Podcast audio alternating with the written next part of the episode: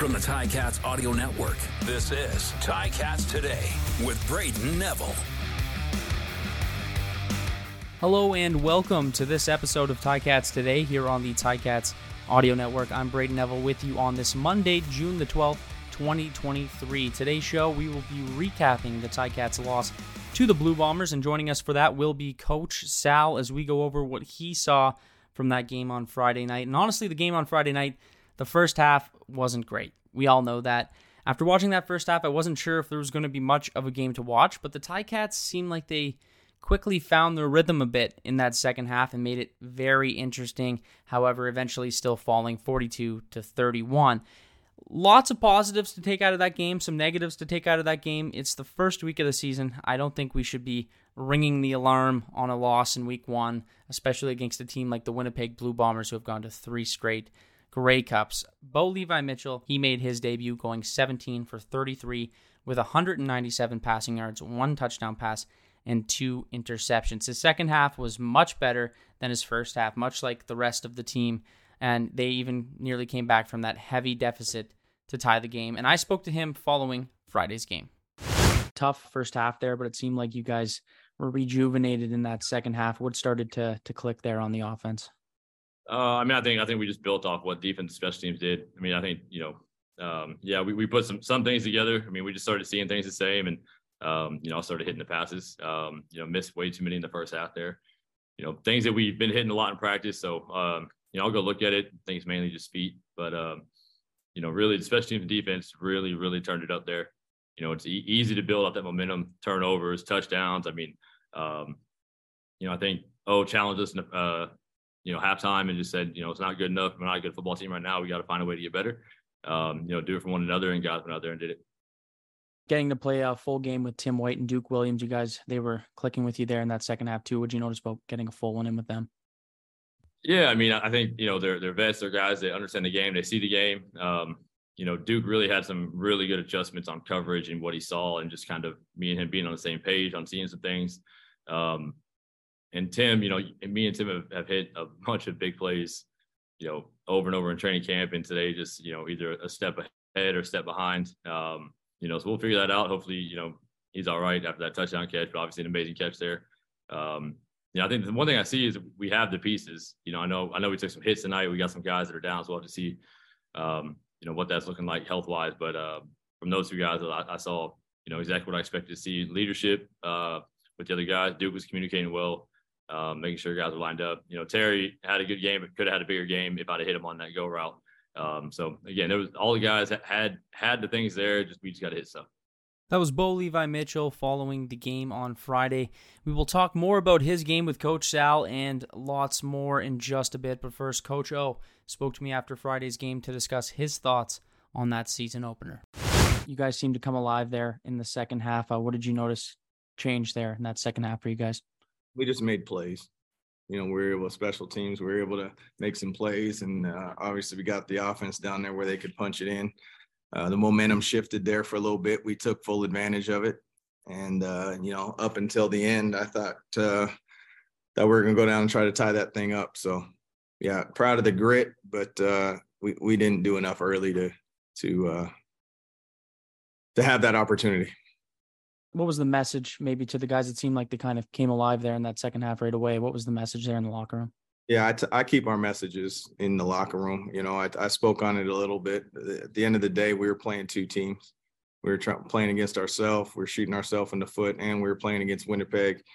And you know, we just we weren't playing well collectively at all in the first half. We didn't. We had a hard time stopping people. We didn't. You know, we got got the turnover. We didn't. We didn't score. We threw a pick. Um, yeah, just painful first half. Four times, and you know that's all. That, that's that's CFL football. You got to get off the field, and we weren't able to do that. And that was able to, um, you know, you get the crowd going, and their momentum starts going, and and we just uh, we didn't keep them off the board, and we didn't keep the ball long enough. We didn't sustain drives, and when you you know that's opposite of the complementary football we like to play you know i thought we returned the ball decent got some decent field mm-hmm. position um, again the penalties were killing us.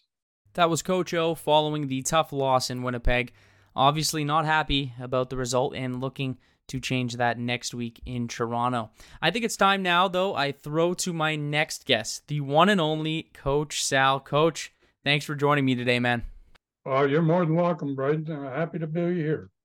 Now, coach, it almost seemed like there was two different teams out there in Friday's game. There was the Ticats we saw in the first half and the Ticats we saw in the second half. Tell me a little bit about what you saw from the Ticats in that first half. Well, in the first half, Brayden, I didn't think they were ready uh, to play a full ball game. Uh, it seemed to me, you know, there was a lot of slippage in the secondary, a lot of loose play at the line of scrimmage.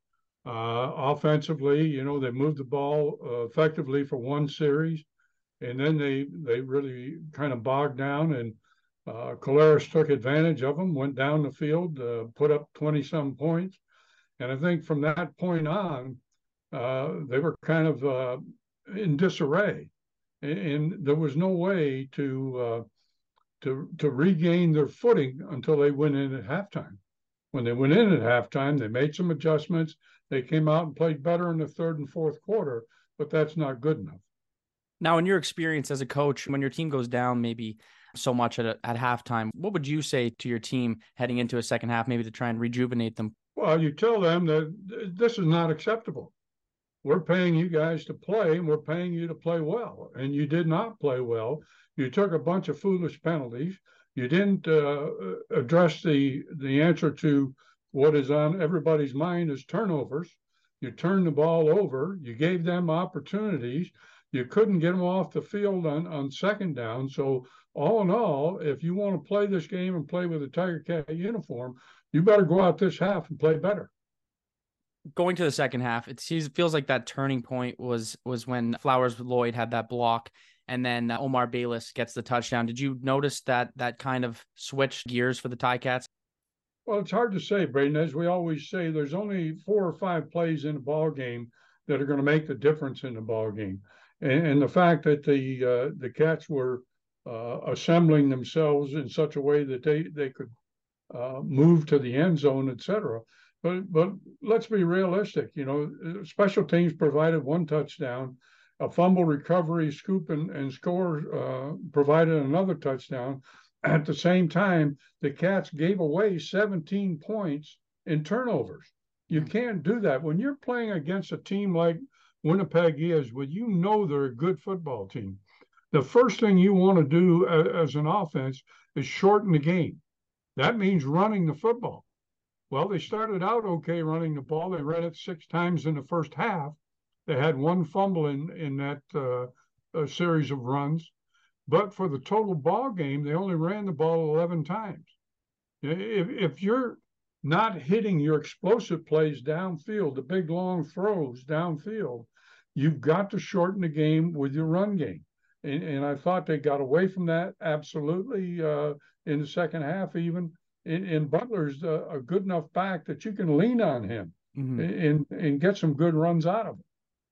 And now Bo Levi Mitchell, he makes that debut. What did you see from Bo in his first start as a Ticat? Well, I expected more, but at the same time, you know, maybe we go back to this, Brayden. They didn't play a lot in the preseason games. Mm-hmm. Maybe that was a mistake with a new team, with a new group of players. Maybe it was a mistake. I, I can't say that it was, but perhaps if they had had uh, a half a play, a, a two quarters of play instead of a series of plays, uh, maybe he would have been a, a, lot sharper. But I know this Bo Levi Mitchell is a good quarterback and he will bounce back and he will get better. But that offensive line up in front of him, those two tackles especially, had better give him some better protection. And with a team, maybe a, new team with so many new pieces like the Ticats have, is is it difficult for for a group to adjust to each other when you have so many new people coming into an organization? Well, it's obviously a different way of looking at it, but every year is a different year. Every year is a new team. There's never been an opportunity to have the exact same number of people in the same positions back. So you, you have to make those adjustments. They had time in training camp to do that. I think they both or, or will look out for each other. That doesn't that doesn't bother me at all. But they didn't play as a team, uh, as far as I could see. Now there were some good players. I thought Thurman at the middle linebacker played an exceptional ball game. Mm-hmm. Uh, Ten tackles in the ball game. uh, Davis was basically absent from the ball game. He's a highly paid uh, player. You expect more from him. Uh, Figueroa on the left side, he's got to play better, and I think he will. But uh, you know, overall, uh, when you look at the entire team, uh, Adeleke had a chance for an interception in the end zone and drops the football. These these these things tell me that they just weren't on their game. They weren't locked in.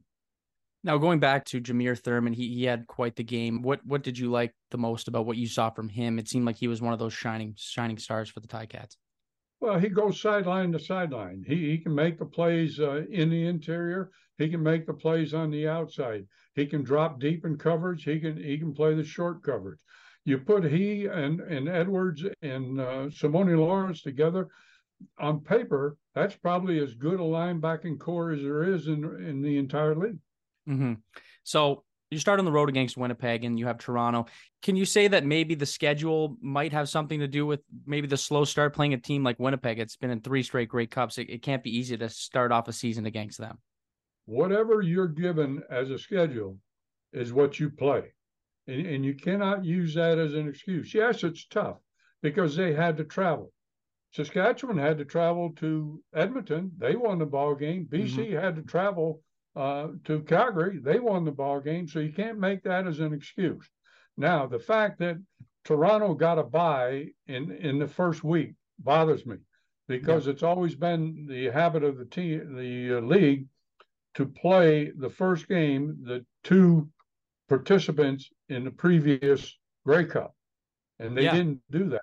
Then they get, you know, so Hamlin goes into Winnipeg. They don't have any film on Winnipeg at all. Winnipeg didn't have any film on Hamilton. But now Toronto, we come up to Toronto on Sunday. Toronto's got the advantage because they have uh, tape. And mm-hmm. then you move on one week further from that, and Montreal has got a bye week before they play the Ticats. So they end up with two tapes yeah. Uh, versus one. So it may be unfair, but it's the cards you're dealt. You play that hand. Now, going back to the offense, two receivers, it seemed like they started to click with Bo a little bit in the second half. Uh, is Tim White and Duke Williams? What did you see from them in the second half with Bo that maybe switched from the first half with Bo? Well, you know, in the first half, they weren't on the same page. And, and some of it was the receiving corps. Uh, I can remember one time when, when Duke went straight up the field when he should have been bending inside. The ball goes inside, nearly intercepted. Uh, on another time, uh, we saw White clearly in the open going yep. uh, from right to left on the post route. The ball was thrown behind him. So that becomes Bo's problem that, that he didn't get the ball to him. Uh, there were some overthrows, there were some underthrows. So, all in all, you know, I, I think the receiving corps is solid. I, I have no problems with the receiving corps. Uh, yes, you're going to go through uh, White as your number one receiver, but you can't go every time to White. You've got to spread that ball around. Yeah, no, absolutely. It seemed like there was a few chances there in the first half, at least where where he could have been gone for a touchdown or at least for some major yards. Overall, this team, uh, obviously, it's a it's a difficult first week. They they get the loss. What was your overall impression of the team in, in week one? Well, I think disappointment would be would be a, a word that I would use. Uh, they're disappointed uh, in themselves. I know they are. They're athletes. They they will uh, have enough pride that they'll come back against Toronto and, and play very well. I believe in that ball game, but they have to look at that film and they have to be introspective. They have to look at themselves in the mirror and say, "Did I play as well as I can play?" And the answer is no. I didn't see anyone in there other than maybe one or two uh, guys that we talked about who played an exceptional ball game. So uh, it's up to them now as a team, and, and, I'm sure the coaches will really look at this tape and really break this tape down, and maybe maybe make some changes in the way they call some plays, maybe some defensive schemes uh, where Ja'Gared Davis is dropping off the line of scrimmage instead of trying to pressure the quarterback. If your number one rusher is not going after the quarterback, you're losing a whole a whole bunch, I think. And now Toronto in our next game, they had the bye week last week. How do you think that this Ticats team matches up in that week two matchup with the uh, Toronto? Well, I think they match up very well. and and a lot of it will be because they've played a full ball game now and they know where their shortcomings are. They can adjust themselves and, and get themselves in a position to where they can play a good ball game. Yes, they're going to have to travel again uh, to play this ball game, but that's a short trip. And, and we've always been good against Toronto, anyways. So, you know, uh, don't let this game define your team. This this game was a game in which you didn't play well.